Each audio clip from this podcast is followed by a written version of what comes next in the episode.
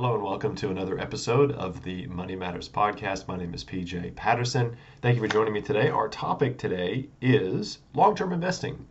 Is it still relevant? I bring this up because there is a lot of talk uh, around this idea of long-term investing and that it is the best way and the only way, really, I suppose, to make money in markets. And there's a, I suppose, a A uh, common marketing theme in the financial planning community and amongst investment advisors and so forth, that uh, it's time in the market and not market timing. You may have heard that phrase before. And I couldn't disagree with this more. And the reason I say that is because markets cycle. We go through a business cycle. We go through an economic cycle.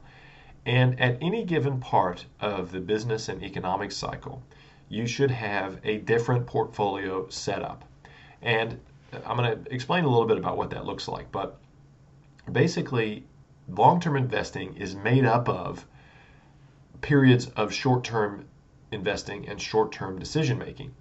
And as an investor, you have to be willing to not just set and forget. And this is, again, what the industry wants you to do. And there's a reason for that, and I'm going to say it, uh, which is they want to just keep, you know, clipping the ticket on fees on your account for the next twenty-five, thirty years. And they always blame the market. Uh, sorry, they, you know, well, they, no, they do always blame the market. I was going to say they don't necessarily always blame the market, but they do. When there's market crashes and your account balance goes down, invariably your financial planner, your your asset manager, whoever, is going to say, oh, well, we didn't see that coming, or, oh, you know, there's nothing we can do about that, or whatever. And that is absolute B S.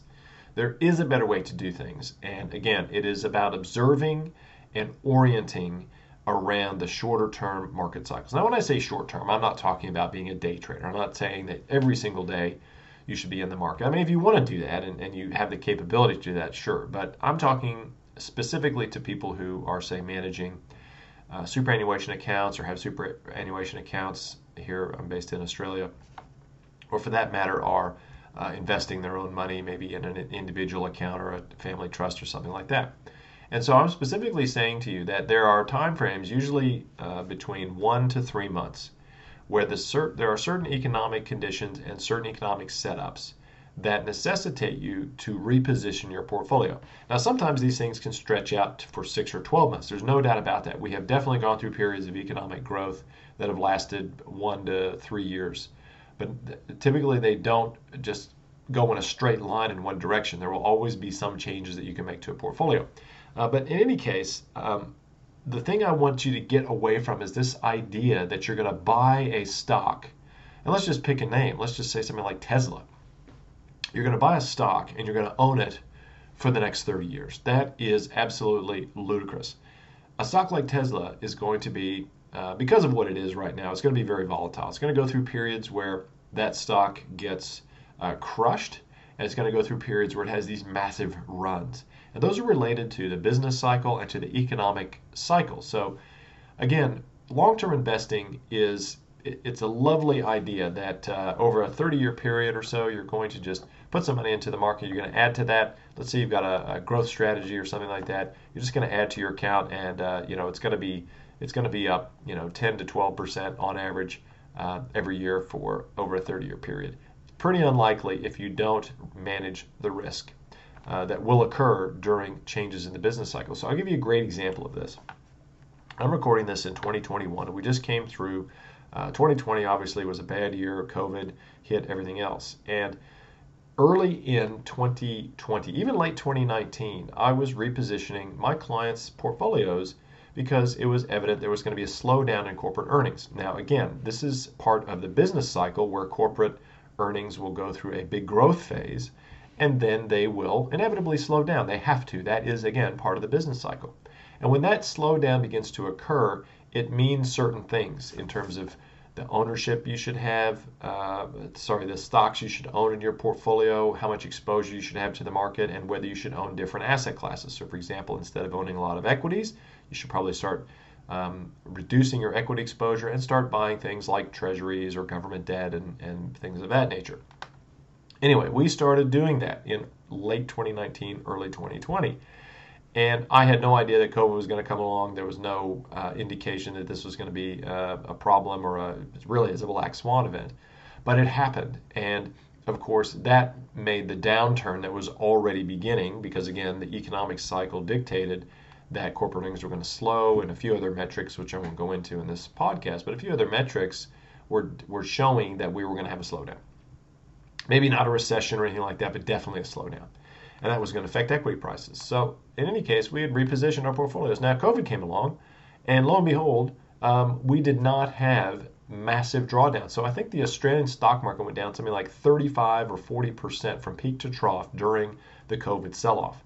Now, my clients uh, didn't really wear any of that. Uh, I think accounts might have gone down two to three percent, something like that, but that's nothing compared to a massive drawdown in capital like that. And as a long-term investor, which um, we are long-term investors, but we're, but we're shorter-term in portfolio orientation. So certainly, uh, if you're investing over a lifetime, well, that is long-term investing. But I just am suggesting to you that you need to break that down into smaller chunks of time and act as a short to intermediate term investor based on what the business cycle and economic cycle are doing.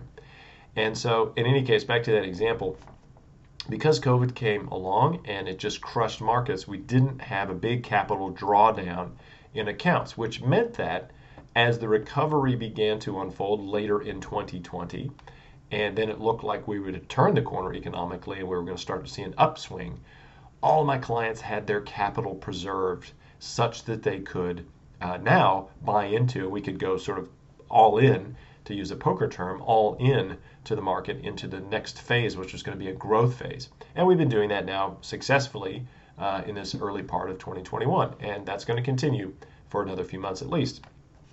So anyway, just to, just to lock this off, if you think Uh, again, that you are a long-term investor, I would challenge you to break down and to th- start to think about markets in smaller chunks of time, and they should be related to the business and economic cycle.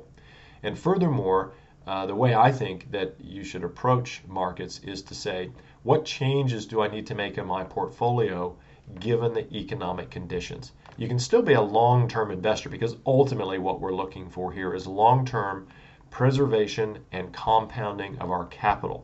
But you can't do that if you have big drawdowns in your capital at the wrong time, well, the right time, but the wrong time in markets. When markets inevitably correct, and they do uh, correct, and sometimes they can be very vicious, like the one we just had uh, in during the COVID crisis, uh, you must preserve the capital that you have created through market growth during that previous period of time.